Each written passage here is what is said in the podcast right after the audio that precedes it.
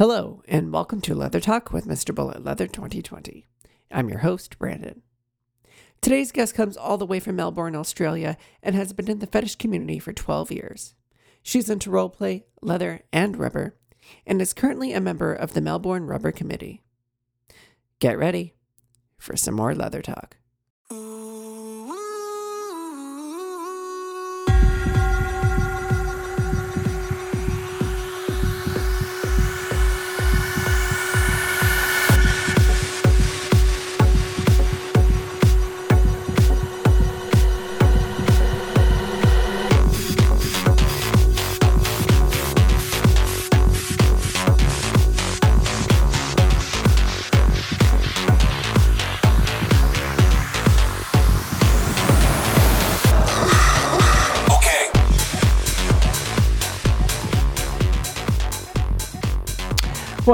Everybody. This is Brandon, your Mr. Bullet Leather 2020, and today we have sweet Gwendolyn. Hi, Gwendolyn. Hi, How are you doing today? I'm great. So honored to be here with you, Brandon. I'm so happy to have you here. Um, you, well, Gwendolyn, would you mind introducing yourself to our audience, please? Yeah, sure. So I'm uh, Sweet Gwendolyn, or just Gwen. I'm 32. I'm from Melbourne, Australia. Um, I identify as a cis woman uh, and specifically as a femme. Okay. Um, I'm pansexual. Um, and I've been in the fetish community for 12 years. Awesome, awesome. And uh, we actually got connected through uh, a previous guest of the show, uh, Liam Clark. Uh, how well do you know Liam? I know Liam very well. I've known him from when he won uh, the fir- the inaugural title of Melbourne Rubber Man in 2016, Uh, and yeah, we're quite close friends. And um, yeah, through our Melbourne Rubber community, uh, get to see a lot of each other. how cool! How cool! I know he um he's he's amazing. And and now now that I have more than one guest from Melbourne, it just makes me want to go there even more. Oh, there's plenty more. There's plenty more to meet. Yeah. so before we get too deep here, um, I do have to ask: Is there a story behind your name, Sweet Gwendolyn? Yes, so when I started off in the fetish scene, I chose the and on FetLife as well. I chose the name New Pony, hmm and I had that for about a year. Um, but then I came across some really beautiful uh, vintage fetish artwork by John Willie, and I'm sure many of our listeners will know what I'm talking about. This is sort of Bettie Page era, Irving Klaw, um, the 40s, the 50s, the 60s. And uh, there was the main character in the comic Sweet Gwendolyn. hmm Uh, she looked a lot like me. So she was curvy, she had long blonde curly hair. Um, she liked, she was usually on the uh, receiving end of bondage.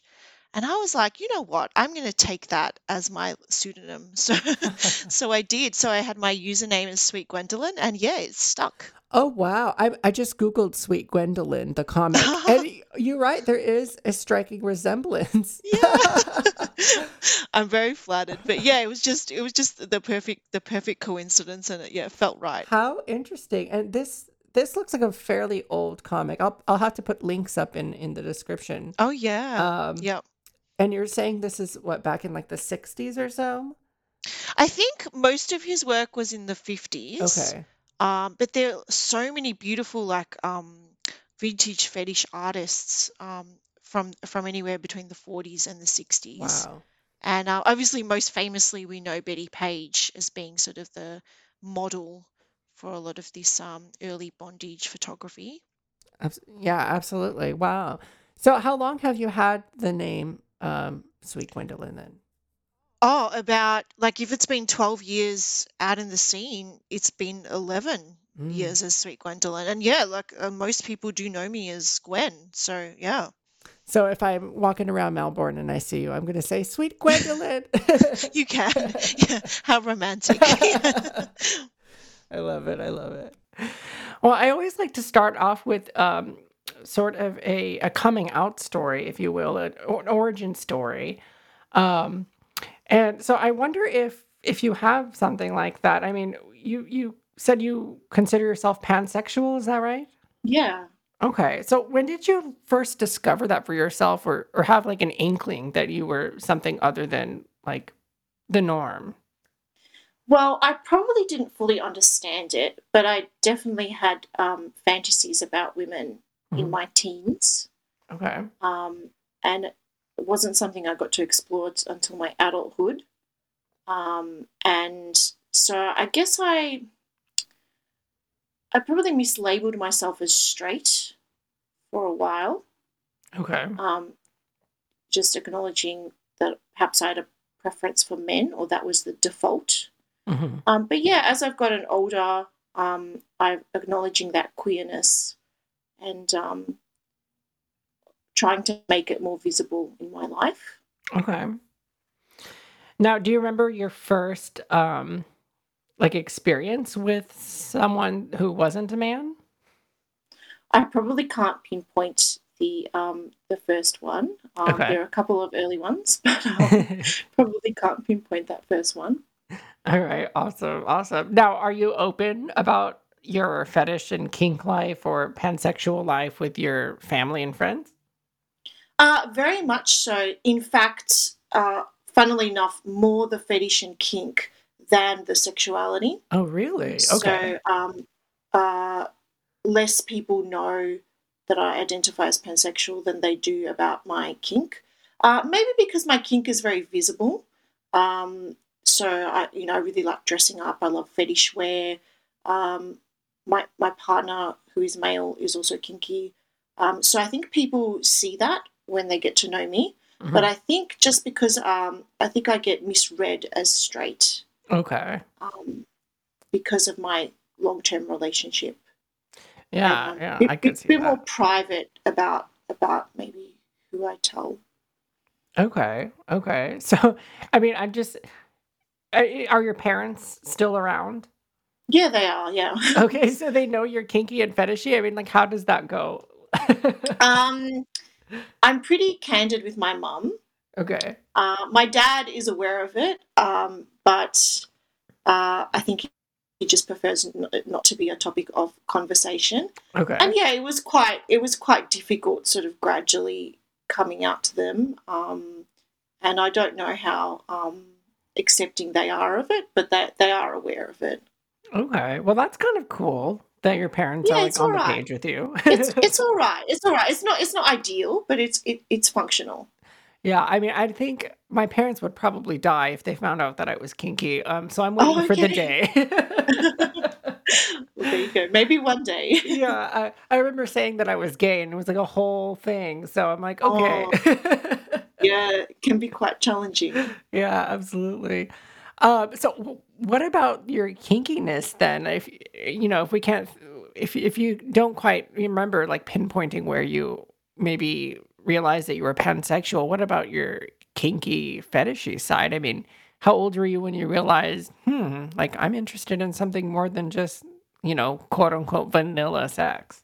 Yeah, well, I'm pretty fortunate to have discovered it early in my adulthood. Mhm. Um, I knew, again, going back to you know fantasies as a teenager, um, there were fantasies of being uh, spanked or being you know um, uh, sort of tenderly dominated by someone. So I was Mm. aware that I didn't want it to be um, abusive. I actually wanted it to be you know a game and something something Oh, fun, and I liked the I liked the idea of role play, and uh, it was uh, at the age of eighteen I saw the movie Secretary, okay. movie. Um, I, I'm sure um, few of our kinky audience will know this movie, and that just cemented it for me. Uh, everything about that, um, uh, the the power dynamic between the characters.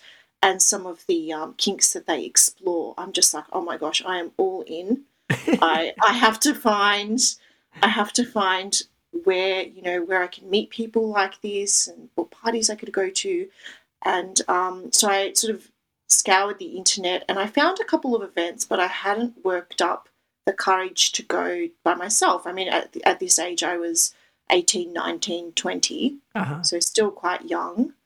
Um, and it was coincidentally, um, I met my now partner um, doing, we used to do community theatre together. And we were initially just friends, but Okay. he said a few things that I thought, oh, maybe this guy is kinky. And on uh, on the last night of one of the plays we were doing, he dressed up in latex, and Oh. I'm like, oh my goodness, this person is exactly what I'm into, and I better ride his coattails um, because he's going to show me what parties to go to and who to meet, and and so it was this lovely coincidence of meeting um, someone that was into it um, at the right time. And initially, yeah, it started as a friendship, and we went to some events together. Okay. Well, I've never seen The Secretary, but now I'm going to go on the internet and find it and It's rent it. pretty good. It's I feel um, it's not perfect, but I feel it respectfully deals with kink and it doesn't pathologize it. Uh-huh. Do you remember like a specific scene where you were like, "Oh shit"? Oh gosh, the opening scene. uh, This isn't spoiling too much, I guess, because it is the opening scene. But you, it's sort of uh, you see a, a an empty office room, and um, she walks in in some um, uh, spreader bar and collar and cuffs around her wrists, Oh wow. and spreader bars on her shoulders, and she just confidently walks in and picks up a piece of paper from the typewriter with her teeth and then walks out and shuts this sort of um, grand looking office door. Uh-huh. And you're just like, wow, what is going on in that room? I hope I haven't spoiled it, but it is. Uh, that's just the opening. Yeah. Uh, no, wow, I'm intrigued. I really am. so, I mean, I'm not the best at geography, but I'm guessing Melbourne is not like the biggest place on the planet. Oh, um, I think it's a city of about five million people, and I, I do believe it's Mel- it's Australia's most populated city. Um, It's very cosmopolitan. Yeah, maybe, maybe not maybe not as populated as some of the cities in the US, but uh, yeah, we've got a pretty healthy healthy scene here. Okay, so you do not feel like, oh, I live in this small area. What am I going to do? How am I going to find this kind of culture out there? No, not at all. I, I, like I'm a city girl. I grew up in a fairly inner suburb. Okay. and um, I felt the like the, uh, there's actually a sh- uh, there's a couple of um, fetish shops in Melbourne, um, but one of them I walked past as a teenager and wanted to go inside. Obviously, I didn't. But um, Lucretia and De Sade in uh, Brunswick Street in Fitzroy, for anyone that uh, uh, knows them, Mhm. um, yeah, it's a beautiful shop, and they do very um, kinky um, displays in their shop window. Wow. What is the um age of of consent there? Here we it's like 18 and older. Is it the same over there? Um, I believe so. Um, I think I think it might be sixteen to have sex, Okay. Okay. but um, yeah, I'm That's sure. really interesting. And what was the discussion like about sex growing up with your family? Oh goodness me, um, not great. Um, I was raised in a very conservative uh, Greek culture, Okay. and um, yeah, I had very very few conversations about sex. Um, and uh, that that did leave me, I think, quite a bit in the dark. hmm I remember reading um, there's there was a teen girls magazine called Dolly um, in Australia, and they had like a Dolly Doctor. They had like a health section where people could write in and they'd answer questions. And I first uh, remember reading about masturbation in that in that magazine, and it was it was a very um, uh, um, appropriate, age appropriate description of it, given Okay. it was for teenage girls. But um, yeah, I think so, definitely some of my sex education came from magazines like that. Now, when you say conservative Greek, do you mean like Greek Orthodox, like religiously conservative or just socially conservative? Socially conservative. I wasn't raised religious, Okay. but it's interesting. Uh, I think so. Greek culture is very entwined with the Greek Orthodox religion. hmm Um, and I think, uh, although my parents are very left leaning, um, just some ideas about you know what was right and wrong, and, and sort of expectations on me as a woman um, were quite quite strict, Yeah. old fashioned. hmm So I really had to break away from that. Um, so considering the fact that your family, like you didn't really have an open conversation about Mm. sex growing up, um, do you remember what your first sexual experience was like? And did you even know that it was sexual at that point? Yeah, I just wanted to um, flag a trigger warning for our audience. hmm Um, this is just some discussion of something non-consensual in my youth.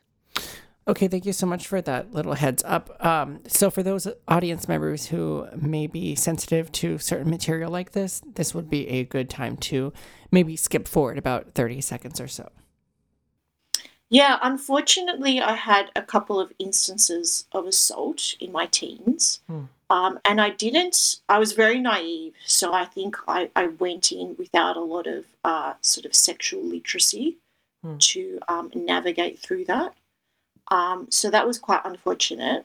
However, in also discovering kink in my early adulthood, I found that refreshing and and the um, sort of how people were upfront about negotiation and consent and safe words and putting articulating uh, what they were interested in and what they weren't interested in.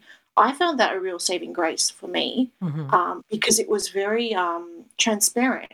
So suddenly, having grown up in a um, environment where I couldn't talk about sex, I was given the tools now to be able to put words to that. So I find that really amazing and also really hot to be able to put words to what you want.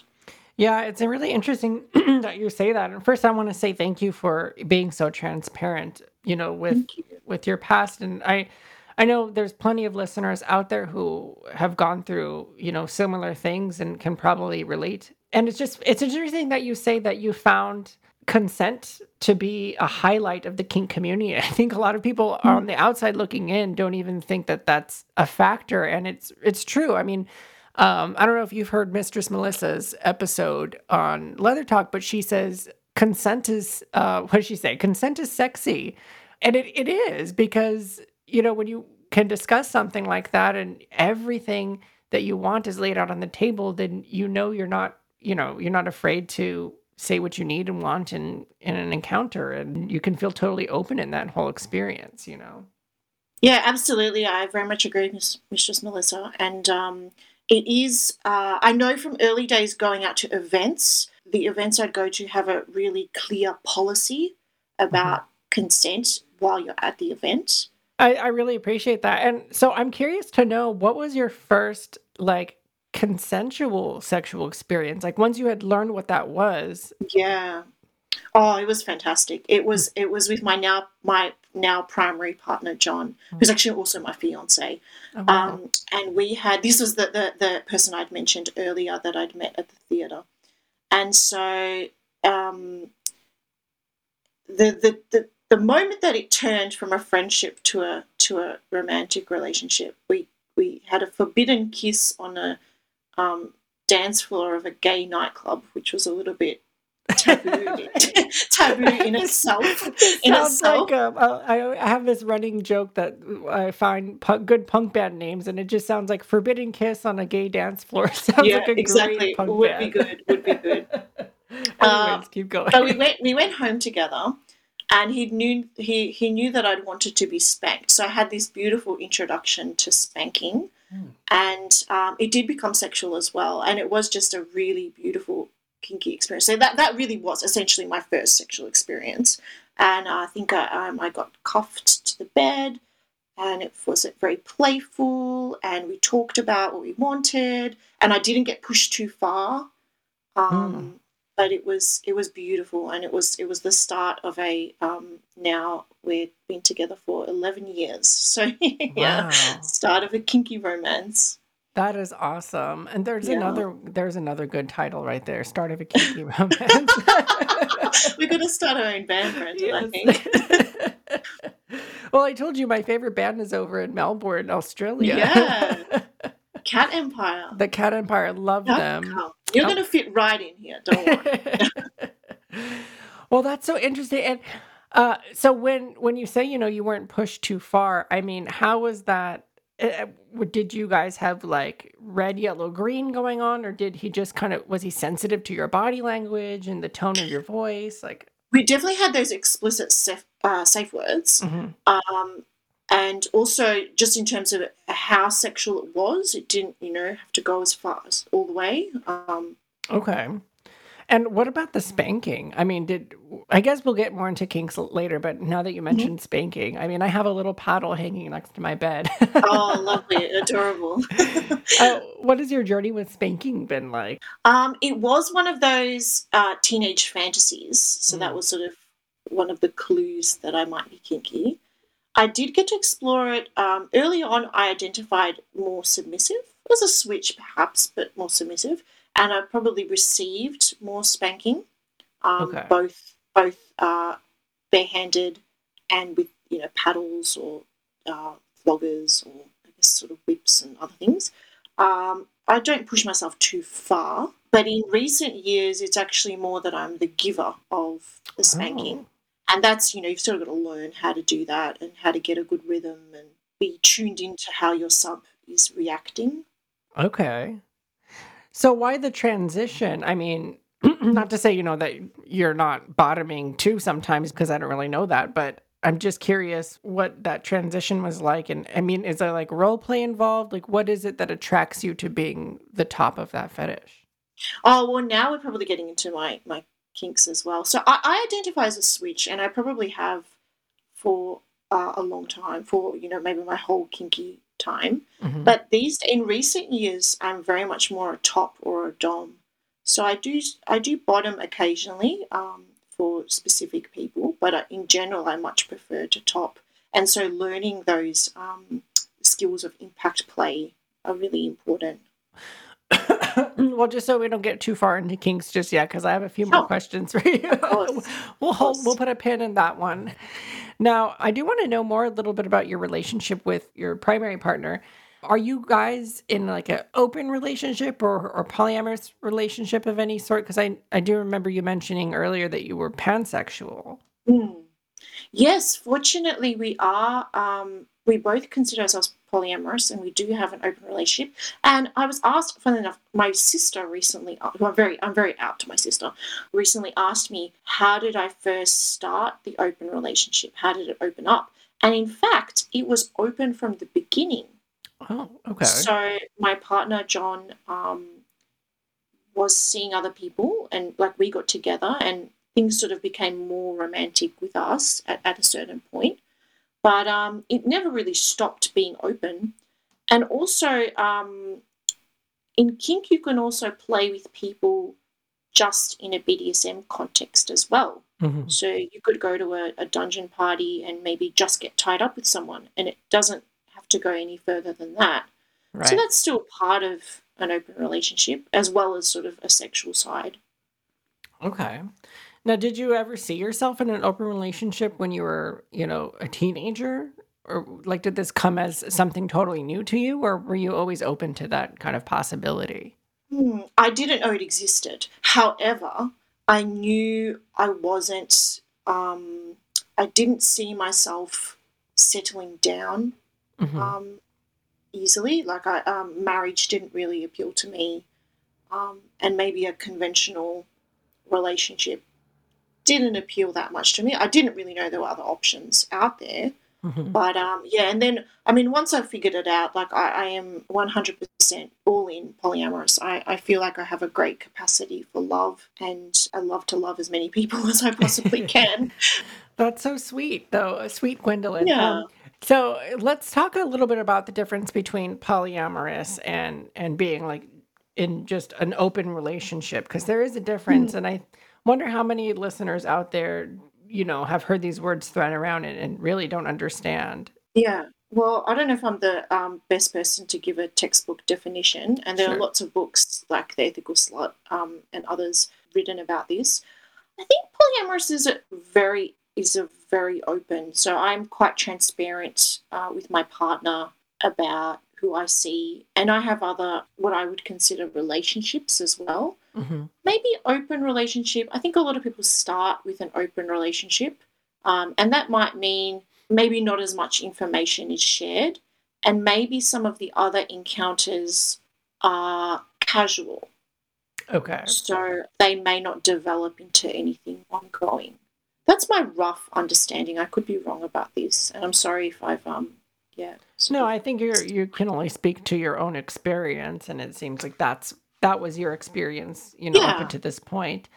Um, yeah, and I think I think you're onto something there. I mean, my partner and I are in an open relationship, but I don't That's really lovely. see my encounters going anywhere further than a casual like Yeah. hookup or you know, I, I'm not trying. Yeah, trying I to understand. Yeah. yeah. And there's nothing wrong with that. That's fantastic. Like I love hookups. so you are getting you he is your fiance. yeah. Okay. Yeah. So Um the the dynamic are you planning on keeping this same kind of polyamorous open kind of dynamic there Oh, definitely. It's um I mean even using the words primary and secondary partner is a bit unfair because I don't want to diminish other relationships. But sort of I feel like I found a, a real companion hmm in my my fiance John and um, yeah, we've been together for 11 years and we're getting married actually on the 5th of February 2022. So in oh one my year's time. Yeah. wow And it's going to be, I'll just put a side note in there. Um, so we are getting married in latex. We'll be wearing latex. And um, our kinky guests, there'll be a huge range of guests there, but to our kinky guests, we're saying you can wear fancy fetish wear if you want to. wow that is so Yeah. cool yeah. i like jokingly told my partner because we're get, we're engaged too we don't have a Oh, date yet congratulations. Here we are. No, but yeah, I, I jokingly said the other day, I was like, what if I get like a custom leather tuxedo? yes, it's possible. you can have two ceremonies though if you wanted to. You oh, could have true. you could have sort of your big mixed one and then you could have a smaller one for your kinky friends. Oh, yeah. Huh. Okay. Well, we'll have to get Yeah, to planning. um, awesome. So let's talk a little bit about your leather and your rubber. And I, I know you said you met you do identify some with the leather community, but from what I've seen a, a lot, that you're pretty far into like the rubber scene. Is Yeah. that accurate? Yeah, that's accurate. I mean, I see the word leather as sort of encompassing a lot of kinks. Okay. Um, not not just. I mean, I, I love leather clothing as well, but I see leather as a broader definition, whereas I see rubber as a very specific thing of people that are interested in dressing in rubber. I'm more active in the rubber scene. I'm actually on the committee of Melbourne Rubber, which is our social uh, up and coming social group. Or up and coming, it's four years old, but we're really we've been making a lot of traction. So I'm sort of maybe more visible in that. Yeah. So which one? Uh, I mean, did they come around at the same time for you, or or did you delve into leather or rubber? You know, first. I would say leather because it was the general kinks and, and dressing up. And then rubber, mm, there probably wasn't a rubber community per se 11 or 12 years ago in Melbourne, but it was, I started off by wearing rubber clothing. And then gradually more and more people in Melbourne got got interested in rubber clothing. So do you remember what your first encounter was like with the leather community? I mean, do you remember going into a particular space for the first time and thinking, "Oh, wow, like this is here, it exists." Yes, I remember my first event uh, was an event called Kinky, and it was actually run in a um, old. Oh no, it wasn't even an old strip club. It was a strip club, but it was a, a night of the week that wasn't open. Okay. um, and it was a it was a dungeon party. It was it was it had a dress code and um, and people were doing you know different kinds of play. You know heavy things like flogging and single tail whips, um, medical play, rope play, rope bondage. Um, all sorts of stuff and, and people uh, were going out also and this appealed to me very much people were going out in roles so you'd see a master or a mistress with a slave you know on a collar and leash and i was like wow this is amazing and i just want to be involved in it what do you did you do anything that first night with anybody or were you just kind I of an observer? remember. I can't remember. I was still. Uh, it was in the friendship stages uh, Uh-huh. with my partner. I can't remember. I don't think so. I think I just sort of dressed up and observed. And what about the rubber scene? Like, what was your first, when was the first time you encountered rubber and decided to put on some kind of rubber attire? It was soon after that. Um, I met a lovely English couple who have their own label called Slinky Skin. They've moved back to the UK now, but they were in Melbourne. I was interested, my partner was already into rubber, and they thought that I could do some modeling of some of their garments. And so my first time was actually wearing a cat suit. Like I, I modeled a cat suit, and um, I got to experience all these different rubber garments without necessarily buying them. Mm-hmm. So I got to try, and yeah, soon after I sort of actually started buying my own pieces. And yeah, I've been wearing latex since, and um, I, I, mostly wear it from a fashion point of view. Okay. Um, I do I do play in it as well, but I, I most like it. I really like fetish wear of all kinds. So I most enjoy wearing it. Okay, yeah, I guess that was going to be my next question to you is, is yeah. like having, you know, been exposed to both the leather and like the rubber scene, uh, are there any like major differences for you or do they all kind of like fall into the same category as far as like how they make you feel and the whole attitude? No, they all fall in, in the one category for me. Okay. Um, they just, I mean, they obviously there's, there's the two fabrics, leather and rubber, but it's also the, the sort of community or activities that go around that. It's all it's all lumped in together. Okay, very cool. Do you have a favorite piece of leather or a favorite piece of rubber that you own? I was thinking about this. Um, and I have ha- have a whole dungeon in my house as well, so like there's a lot to choose from. But I was actually going to say it's a piece that I'm going to own very soon, and it's going to be my wedding dress, my oh. my latex wedding dress. And um, I'm talking with the designer, and I'm very close to ordering it. Um, yeah, it, it, it won't be white. That's all I can tell now, is this the same designer of the clothes that you were modeling before? No, no, it's not actually. Um, okay. There's there's there's so many latex designers out there. Um, this one I picked. Um, uh, they're in the UK, and I just pick. I like I like their style of their dresses, so I've I've gone with them. Okay. How how much does something like that run? I mean, like I know leather costs extremely. It's extremely expensive. Yeah. I mean, I think latex is a little cheaper than leather, but it is still quite pricey. Okay. Um, there's a lot of competition. There's a lot of different shops out there, so they are competing on price. Um, in terms of wedding dresses, though, I can assure you that a latex wedding dress is much, much cheaper than a regular wedding dress. Okay. Um, so I'm looking at spending about a thousand Australian dollars on oh, that's a steal dress. for a wedding dress. Yeah, it is, isn't it? And I, am trying to choose a dress that I can wear again. Mm-hmm. So it will be a gown that I hopefully can wear to other parties. Yeah, that's true. You know, at least with a rubber wedding dress that you can just you can wear it out to other fetish events and yeah. most most people they'll buy a wedding dress and they can only wear it one time. You yeah, know? yeah, that's true. I know. I'm trying to trying to get my way around that. Have you seen that show, um, Say Yes to the Dress? Yes, I have. Yeah, it's so funny because I just started watching it today and I'm addicted. and now we're here oh, talking about rubber maybe dresses. it's your your um, pending nuptials. Yes, you're, thinking, you're thinking about your own your own um, engagement.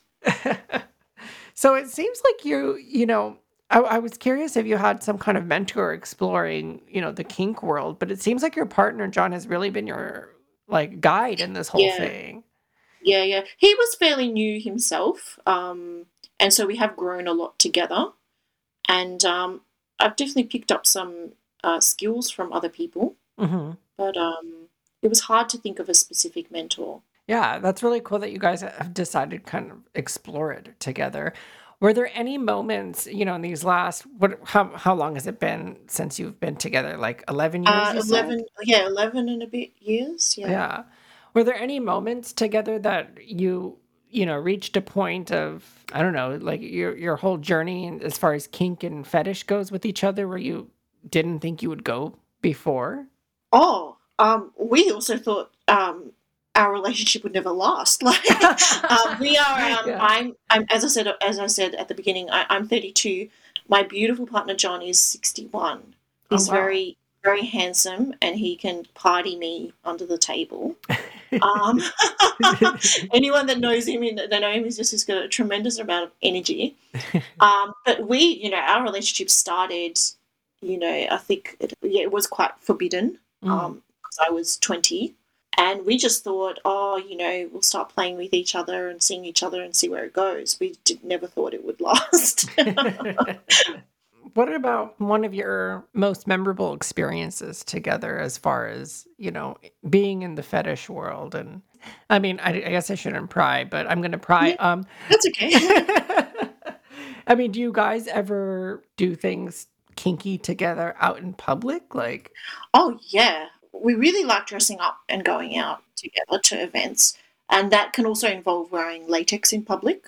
So that's not not unusual for us to sort of dress up. And when, when you're feeling confident, it's really nice to Mhm. go out dressed in fetish gear. And it's just another fabric. Like we're totally decent. It's just another fabric. We do play at some of the dungeon events. We do play, but I'm um, we're actually more probably more likely to play with other people when we're out. Yeah. wow. So, I mean, I guess you spend enough time with each other at home. Uh, When you go out, you want to play. Yeah, yeah, yeah, yeah. Like so, we live in a two-bedroom apartment, and one bedroom is the dungeon, and the other bedroom is like the vanilla bedroom that we sleep in. so, Okay. so it's very easy to just go between the two. Now, what's the dynamic where, I mean, bringing guests home? Have you ever run into like where you go into the dungeon with somebody and like he's already there with someone and you're like, Well, no, that hasn't happened, but we Okay. do need to. Um, we do sort of need to book who's going to use it. And Okay. we just try um, make ourselves scarce. So if either one of us has a date, the other one tries to get out. so, okay, cool. Good. I want to ask you one more question about your sexuality, if that's okay. Your experience with, you know, other genders uh, beside, you know, John. Besides John, I mean, have you had a lot of experience playing with other genders and what is that dynamic like for you? Yes, I've had some female lovers, and I've had one uh, trans man lover, Mm. and yeah, it's different. And I think I think part of being queer is also acknowledging that it's different with different genders. And I feel really, I mean, with women, I feel I, I want to be super tender with them, and you know, treat them like a princess, and Mm. feel it's a more gentle kind of domination. And I feel I'm I also want to be super respectful of women with men, I feel I'm not afraid to assert my dominance a bit more with men. Okay. Yeah, and I guess it's not just, it's also acknowledging it's really not just the gender, it's actually the person. It's like, you know, sexual experience with every person is new and it's not going to be the same between Any two people. same gender. Yeah, Yeah. exactly. Yeah. Yeah. So I do want to ask you about your other relationships. I mean, do you have other like working relationships right now in in your whole polyamorous dynamic? Yeah, I'm really lucky um, at the moment. I, I have a um, long term play partner who I've been seeing for about six years. That's um, uh, revolves around um, BDSM play. And we're also very, very, very good friends anyway.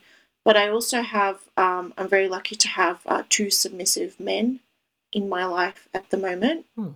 Um, one of them I have a mistress sub relationship with, and the other one I have a mummy boy relationship with. So it's really nice. Yeah. Okay, okay.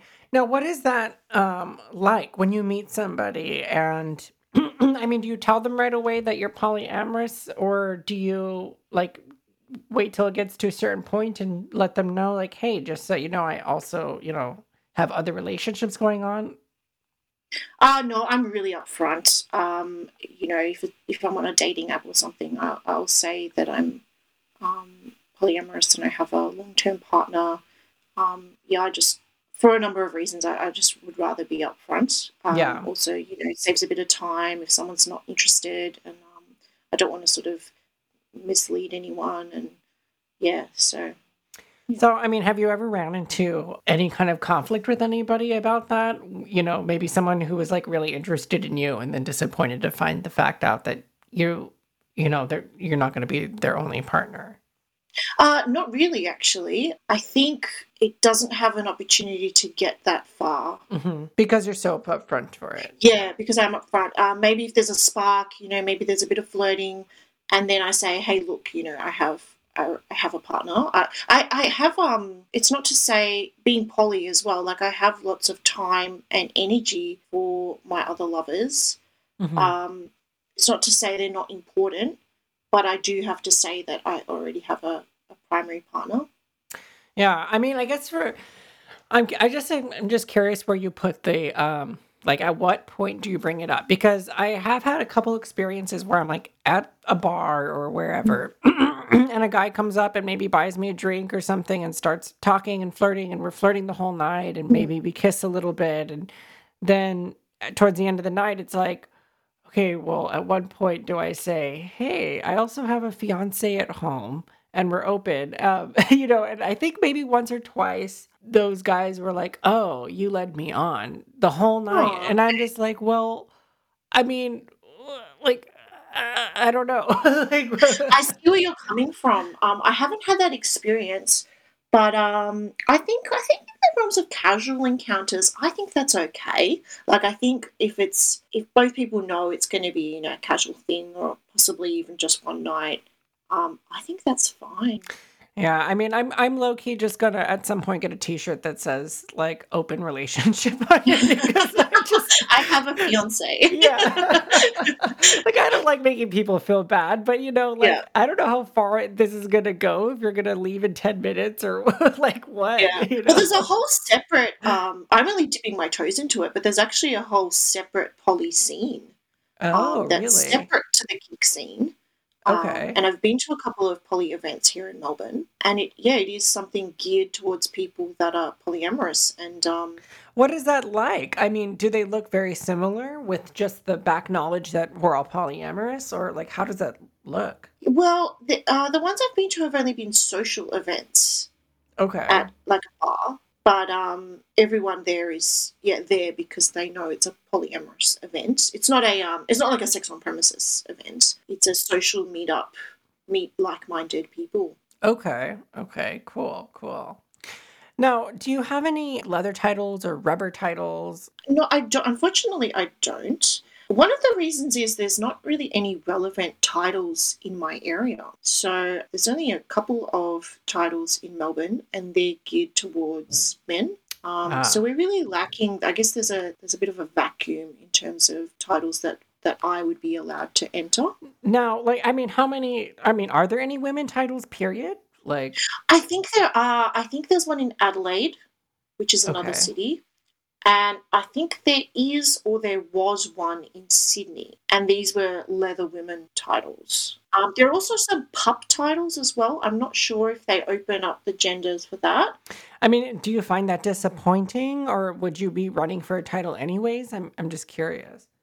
I I think it's a little disappointing, but I think Mhm. we'll get there. I think you know the right circumstances and the right people. You know, some something will start up. Um, I am. I've often said if there was a title, I probably wouldn't run it for it. um, I'm I'm a little bit um. Not Yeah, I competitive. just I just don't know. Well, I'm not that competitive, but also I like I'd, I'd be afraid I wouldn't have that much to offer, and uh, also I wouldn't want to be um because it is a fairly you know it is a small maybe compared to some of the large US cities. It is a you know it's a city where people know each other.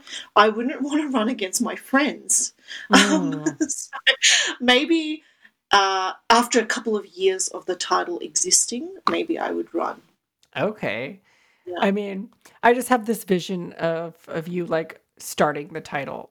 you know? Oh yeah, definitely. I could start it, and some of my, I think some of my Melbourne Rubber, Melbourne Rubber um, committee members would say, "Hey, Gwen, you should get involved in Yeah. actually starting it." Yeah, that's not a bad idea. Maybe that plants the seed. Um, yeah, I mean, for sure. Like that would be amazing. Um, what was I going to say? I was gonna the the title. Oh, you know, it, it's interesting that you say that. Like, oh, I don't want to compete against my friends, but you know, here in Los Angeles, the way we have it is we have like I don't know, like several different titles. You know, like a, a good handful or two of people that that have like a whole title, and then we all compete like our local titles for one Los Angeles title.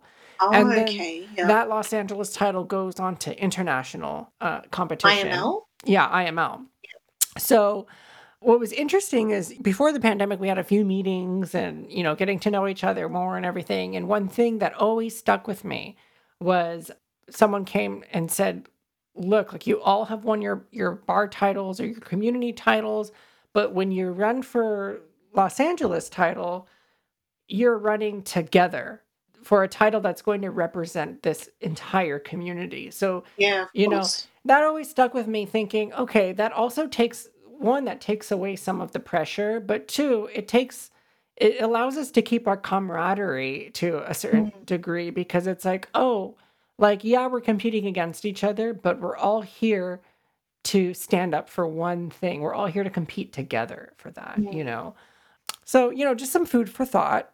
Yeah, it you if It you is. ever decide to run, you know, you don't Yeah. have to beat up your friends or anything unless they're into that. My friends would be. I love it. Well, let's talk a little bit more about Melbourne Rubber because you you mentioned that a couple times now. What is Melbourne Rubber and like wh- what is that all about? And how did you get on the committee? Well, Melbourne Rubber is a social group. Um, we've just had our fourth birthday. hmm Up until a year ago, it was Melbourne Rubber Men. So it was exclusively Mm. for men, mostly identifying with gay men. Okay.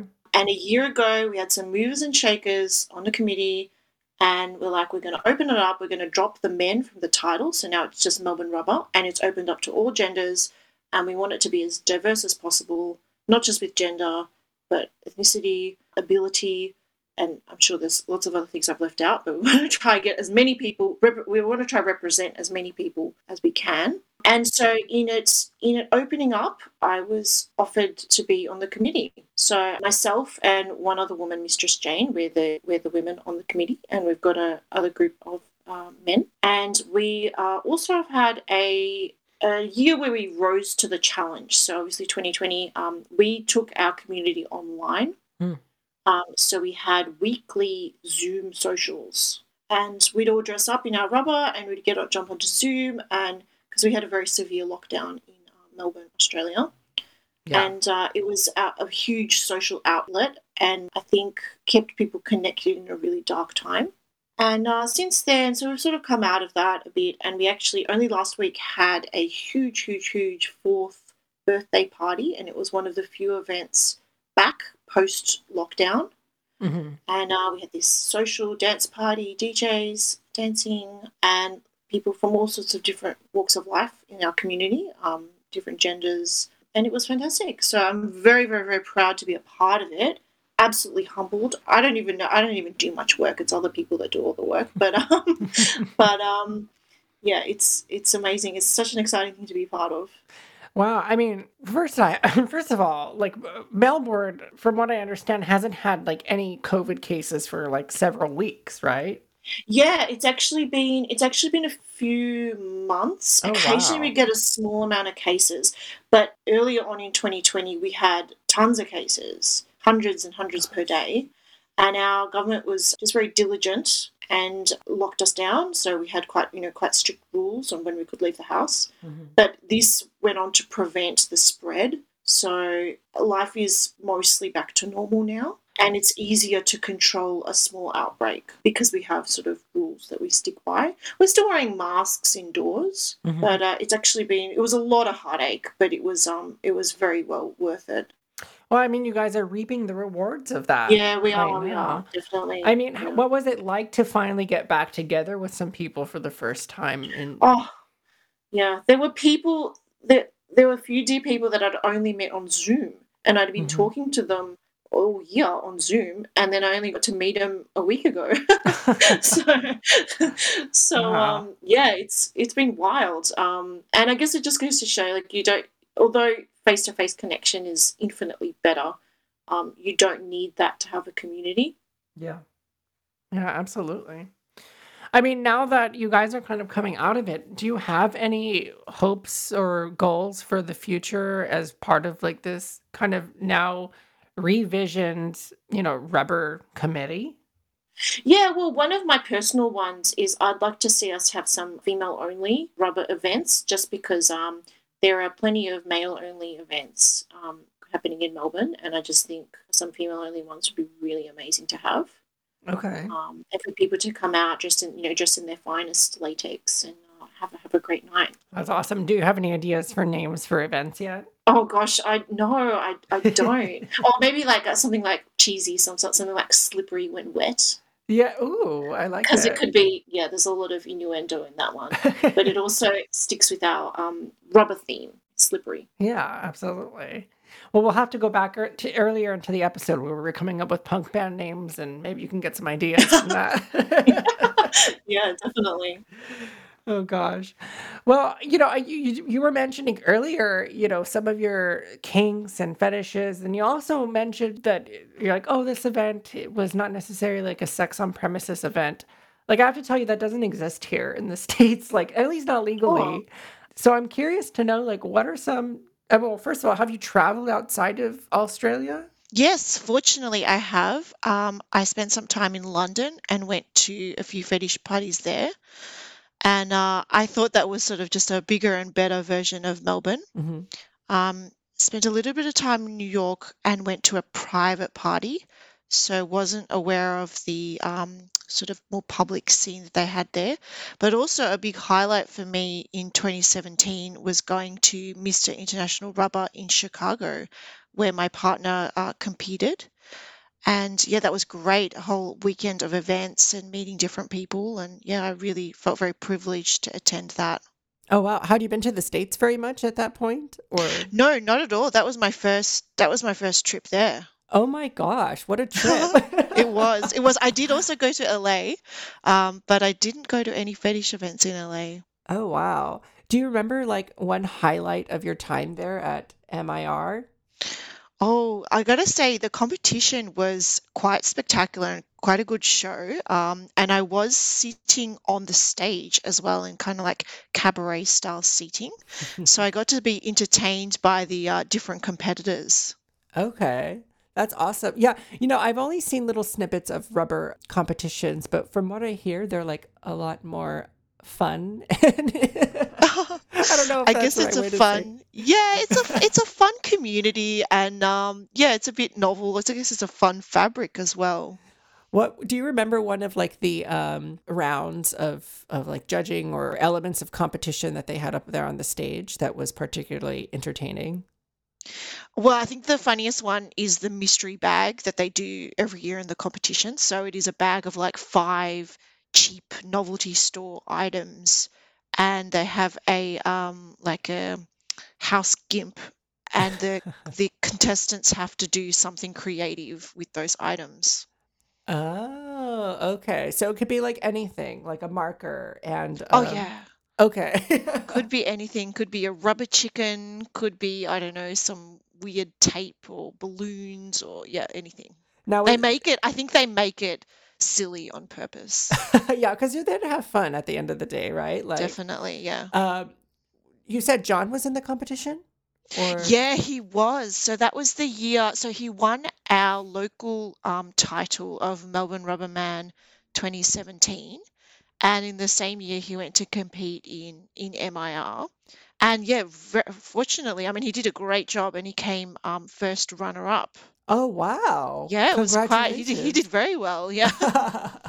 uh, what what was his mystery bag? Do you remember? Oh no, I don't remember. Oh, I wish I did. It was quite a few years ago now, so I don't remember. That's so cool though that he got first runner up out of you know however many Yeah, I think there may have been eight contestants, and they're all- they're all really good because they've all often they've competed in uh, other local competitions. So yeah. So did you get to experience the leather scene in Chicago? Because that is like the high, like one of the highlight leather places to go in the country. Oh, okay. I did go to a few events. Obviously, there were mixed events that I could go to with other women, hmm um, as well as men and other genders. But there were, I think I probably missed out on a few male-only events. Oh, okay, I see. All right. Well, um, I mean, is there anything else memorable from that experience in Chicago that you'd like to share with us? Oh, well, not that I can, no, not that I can think of. That's probably it. Well, that's really, really awesome that you got to experience all of that. Yeah, I did go to a leather bar in Chicago. I can't remember which one, but I did go to like a very authentic leather bar. Uh, Yeah. yeah, leather is like um, it, it, that's like where the competitions started, like Yeah, originated wowee. from. So, Yeah. but yeah, the what's really cool about Chicago is, from what I hear, I've never been to Chicago, um, is that the cops don't. They kind of turn a blind eye to sex on premises. Nice. Yeah, I think it's similar here in Melbourne. Yeah. We have a very um like almost like a landmark case that happened about 20 years ago where there was a um a raid on a night on a sort of gay nightclub where they um sort of brazenly strip searched hmm all the patrons and they had like a class action against the police for doing that and since then there's been a culture of um the culture's improved hmm and sort of the police are mostly okay with sort of um, queer and leather related things. Oh, well, can I pick your brain a little bit about that? Um, Yeah, sure. because I mean, historically, uh, the leather bars here have been, and and just gay bars in general in Los Angeles and you know all over the the country. Historically, they've been raided countless times, and Oh, okay, yeah. um, there there's stories of back in the day where you'd be at a gay club and two men would be dancing with each other, two women would be dancing with each other, and then there would be some kind of signal that the cops are coming, and everybody would switch, so all the men were dancing with the women, Oh, um, wow. and like there was never, I don't know if the that kind of class action lawsuit kind of thing would work here, or I, I mean I don't know if anyone's ever even tried that here, but I can imagine that the community in Melbourne is much more like focused. Like it's not because it is like a big city, like you were saying earlier, right? But it's not like the United States where it's like this huge, like Mm, gargantuan s- area of land, like yeah. you know. Um, Frankly, I think I think maybe the cops have less power here mhm. or they're held more in check, so maybe they wouldn't sort of brazenly. I mean, this is broad. I'm sure there's negative cases, Mhm. but um, in broad strokes, I think they don't want to target uh, our, our community. I see. Yeah. So they they like essentially like you're saying they probably have like a little bit less uh, power than they would here. I think maybe. so. I think so. Yeah, Yeah. I think it's slightly different, slightly different culture. Now that bar that that case, do you know if that was a particular like a gay club or was it just any straight club or or any Um. I think it's called the Tasty Nightclub Raid. It probably would have been a gay nightclub, um, if not a gay night. Mhm. And this was back in the 90s. Okay. So before before my time, but I've heard that I've heard that that experience sort of allowed the BDSM venues of today to be able to have sex on premises Wow. And get away with sort of having, you know, p- um, people engaging in BDSM play as well. Mhm.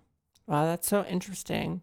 Now, does that also come along with having alcohol? Like, because I know here in the States, we have some places that are like, you know, you can have sex on premises, like that's what it's for, but you can't serve alcohol, and vice versa. That's why we can't do it at the bars a lot because it's just not legal to have alcohol and sex in one sitting. Like, I know it's quite bizarre, isn't it? I don't see how that how that is a rule. Thankfully, here I don't think it is that much of an issue. I mean, one of my favorite, possibly my favorite uh, kink events called Provocation, which is a monthly dungeon event, a fantastic, fantastic big event. Mhm. It happens at a nightclub that has both sex on premises and alcohol. oh So, so it really is all the fun. oh my gosh, I'm coming to Melbourne. Yeah, you're gonna fit. You're gonna fit right in, Brandon. You're gonna fit right in. I love it. I mean, ha- I mean, well, you. I guess you don't have to tell us, but I mean, have you had sex on premises before? Yeah, I have. Yeah, yeah, I have. I love how quick you were to answer that too. Um, no, I haven't. I, haven't. I, I, I don't. I don't identify as a swinger. Um, that's a different level of exhibitionism that I, I wish I had, but I actually don't have. Mhm. Um, but uh, yeah, I have. I have events. Um, and yeah, it's it's an experience. Yeah. Okay, cool, cool. Well, let's get to know a little bit more of your kinks before we go, because I know you Sure. keep dipping in and out of it. But let's all let's dive head first. So, what are some of your kinks and fetishes? Maybe you know, in or around leather or or rubber, or you know, even if they're not. What what are some of your kinks and fetishes? Well, I've been thinking about this lately, anyway, and I would right now I'd say my biggest kink is power exchange and role play. Power exchange and role play. Power exchange and role play. So it is. It's usually from the perspective of being a a dom.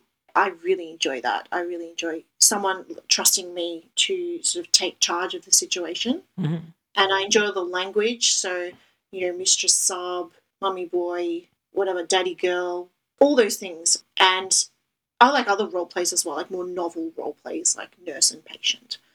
Um, Oh, but I okay. found every, I found all the other types of play are just there to reinforce that. So I really like, say, rope bondage, both giving and receiving Mhm. and things like spanking and wax play and dress ups and latex, um, probably all sorts of other types of play. But but I find those I find those more the physical aspects just reinforce the psychological aspect. So for me, it's the it's it's that psychological aspect that I Oh. like. Okay, let me let me make sure I'm understanding here. So, are you saying like the the overarching thing for you is a role play where you, there's a power exchange, but you use fetishes like wax or bondage or spanking or what have you to be a part of that and enhance it and maybe play it out? Exactly. Yeah. Okay. So okay. those other fetishes are what you're doing. Um, so we're physically tying someone up, but it's sort of the the power exchange of of doing it and sort of talking to them in that language. Okay. Now, when uh, you mentioned mommy and boy, what does that role play in in title? Because I guess I've never done a mommy boy thing with anybody. So, Yeah. yeah. What is that? Well, it's interesting because I guess that daddy girl is so commonplace, or Mhm. daddy boy is so commonplace. It's um, it's a, it's a lot like that. I feel if I'm in a mummy headspace, I feel particularly nurturing and giving. I, I probably treat the sub very gently, Mm. and I guess they're able to relax and maybe act a little bit silly or juvenile. And it's not, I, I- haven't explored it to a huge degree. For me, it's just a twist on Mistress Sub. So I'm very comfortable with Mistress Sub, but Mummy Boy just feels like an extension of that. And what what kind of language are you using? I mean, when you're in the dom role, are you Mhm. like, you know, besides your nurturing? I mean, do you get into like degradation or humiliation or like what other sorts of roles are you filling? Um, I do like a bit of degradation humiliation. I like, I really like dirty talk. I guess everyone's got those words that really turn them on. Mm-hmm. So it might be whore or slut, or that would be for the sub. Mm-hmm. Well, I guess once you work those words out, you can use them. Uh, as for myself, I'm not that creative with what people call me. Like I, it would be mistress or ma'am or goddess. I'd love, to, I'd love to be called goddess. Um, Okay. and so I'm not that creative on my end. Maybe on the sub end, there's all sorts of things that people like to be called. So you're not that picky with the name that you get called necessarily. Um, no one's gone anywhere, done anything wrong yet, so no one's called me anything that I haven't liked. Okay. Um, but yeah, I actually invite invite my subs. Yeah, sure. Say something different. Say something apart from mistress. I, I'd love to hear it. I'd love to hear it. I'm curious if, if maybe you've ever gone by the titles of sir or daddy. oh no, I haven't. I, I identify as very femme. Like I really like that high femme, Mm, mhm. severe mistress look. However, and I don't think this is TMI for this uh, podcast, but I do really enjoy strap-on play. Um, so we, wielding a strap-on. So that's a different kind of headspace as well. Um, Okay. When you say strap on, you mean like you're strapping a dildo on Yeah. yourself? Yeah, okay. yeah, yeah. So pe- pegging. Okay, Um, pegging. yeah. Now, do you do that with men or women or or all genders? Or... all genders. Yeah, all genders. Yeah, it's a, it's a. If anything, I still, I actually feel perhaps more female. This is sort of the the head fuck of, the, of, of, of gender. Oh, really? Um, I actually feel. Um, I mean, I feel a little masculine, but it just makes me feel more more powerful and more fem. This blend of mas- masculine and feminine. okay. Um, yeah, so it's. I really enjoy that type of play. I mean, that's interesting that you say that. It makes me feel more like you know a woman, but but you know, at, at the end of the day, like masculinity and femininity has all been socially assigned, and Mm. it doesn't really have any meaning unless we give it meaning. And so it's just interesting for you to say that, like, oh, it actually makes me feel more female. Yeah, I guess I've never heard that before, at least not in that way. I guess it's that sort of, you know, very strong image of a, you know, um, leather clad dom Mhm. with a big cock. that, that is um candidly that is um something I I uh, sometimes aspire to. Okay. We should make that the title of our, of our episode. Please do. Leather clad Dom with a big cock. Sweet cock, yeah. Comes on the show. I love it. I'm not going to argue with that. so I wonder if, before you go, uh, if you can maybe share with us one or two of your kinkiest experiences. Maybe, can you take us with you to the dungeon? Oh, yes, please. um, I was thinking about this, and uh, it's very hard to pick one. So I, my memory only served me with a recent one, and that is with my current sub, who uh, we met on a dating app, and one of his photos he had a cowboy hat on. Now I already had a cowgirl costume. Mm. I've always wanted a cowgirl costume. I always wanted to be a cowgirl. It was a very unfulfilled fantasy. And so for my birthday, I asked him to dress up as a cowboy for me. Okay. And he did. And we had this super cheesy, like, I was the dominant cowgirl and he was like the submissive cowboy. And we had the American accents and like the cheesy language. And we Wait, burst wait, into. hold on. Before we get too far into this, Yeah. what, can you do an American accent? I can. I was like, Howdy, cowboy. Uh, do you know how to treat a lady? I'm just making this up. but it was like that. It was totally, it was totally off. I mean, I planned it. I did plan it because I planned. Oh, wow. I put a, I put a lot of planning into all of my scenes, Uh-huh. but um, it was off the cuff. Like all that, all that role play was off the cuff, and I, I tied him up. I spanked him.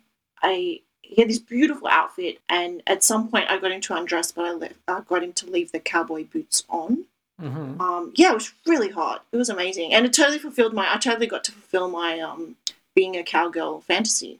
I love that. Yeah. you know, there's a there was actually a, a guest that came on the show the other day, Leather Cowboy, and now Oh. everybody now everyone's having me think of this whole leather fan or this cowboy fantasy. Oh, you should do it. It's fun. I love it. I love it. And I have to say you're the first person to do an American accent on the show, so That's funny. You have to get more Aussies on here. I do. I do. well, I'm curious to know when you first came into the whole kink fetish scene and versus to where you are now 11 years later, has the meaning of kink and fetish and the whole community changed or evolved for you over time? The meaning has changed. I probably saw it as something, you know, just for the bedroom, something maybe frivolous. Mm-hmm. I thought it would be a small part of my life, um, when in fact it is a huge part of my life. Like outside of my career, I'd Yeah. say kink is the biggest thing in my life, and it just it is very wholesome, and it can be very wholesome, and it permeates my whole life. Like so many of my my friends I've met through the kink scene, and um, yeah. What is one thing that just makes the whole thing special for you? Like if someone were to say, why is rubber special? Why is leather special? Why is kink special? Why should I be a part of it? I'd say fantasy and playing Mhm. games. I feel like it's an adult way of playing childish games. Mm-hmm. that can be very wholesome, very therapeutic, and just just really fun. Absolutely, absolutely. And where would you like to see the future generations of the fetish community go? At least as far as Melbourne. I mean, we already talked about, you know, breaking down those walls of changing the rubber men to just Melbourne rubber, encompassing everybody. Um, I mean, is that the direction you hope to see it go, or you know, what kind of changes would you like to see in the next ten years? Hmm. I think that's inevitable. I think uh, things around gender will break down. I think that's becoming is becoming less relevant. What gender you are. Mm-hmm. Um, I think kink is becoming ever more mainstream, and I think it's a, a really valid thing to come out about. I hope that it's becoming less taboo to come out about it. So, just as we said before, you know, you can come out about your sexuality, you can also come out about your kink. hmm Absolutely. And if you were to uh, have a message for any of the future generations of kink people coming out in the next, you know, 10, 20 years, what would that message be? I would say work out your boundaries and don't be afraid to articulate them. Mm-hmm. And uh, for the older generations of kink fetish community, what would your message be to them? I respect you and everyone wants to be part of it like you are. Uh, newer and more diverse people also also want to be part of the kink scene. Absolutely. Well, uh, before we go, how can we reach out to you? How can we stay connected? How can we find out more about Melbourne Rubber? Okay, so um, I'm somewhat private on my Instagram, but if you'd like to send me a message at gwendolyn.sweet, I'd love to hear from you. And yeah, we can connect over there. Um, on FetLife, I'm Sweet Gwendolyn. And you can also reach me through Melbourne Rubber's Facebook group or our website, melbournerubber.com. Absolutely. Well, before we go, do you have any last statements you'd like to make to our audience? Oh, just thank you for listening. I hope this finds you well. If you'd like to reach out to me, I'd, I'd love to hear from you. Awesome. Well, thank you so much again for coming on the show and hope to see you soon at the Zoom party. Thank you, Brandon. It's been absolute the highest honor to be interviewed by you. Thank you so much. Well, before we go, I would first like to thank everyone who joined us this last Sunday at our Bite the Bullet event. It was such a blast, and I want to give a huge shout out to Volta Charge, who was so incredible to work side by side with on this. Volta, if you're listening, thank you so much for all of your time, efforts, and talents that you put into this night and for making it as special as it was. A huge shout out to all of our sponsors, models, performers, and everyone involved with making this whole night possible. We raised a little over $6,500, and we could not have done that without you. Thank you to everyone who bid on items and donated. And I'm still just overwhelmed about how many people just came together that night to give back to the community. All of the proceeds will be going towards the LALC Cares and Boulevard Pantry, whose mission really has been to help the community in times of crisis over this last year. I also want to offer my sincere gratitude to the LA Leather COVID 19 Assist, started and operated by Eric Wilson, Mr. SoCal Leather 2019, and Jeff May, Mr. Regiment 2020.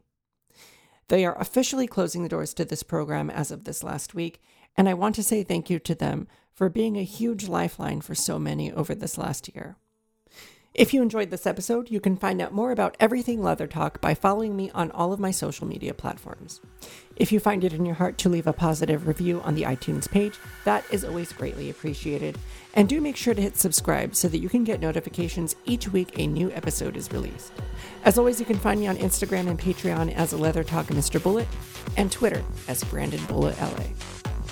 Thanks again for listening, and as always, stay safe, stay healthy, and stay kinky. Okay.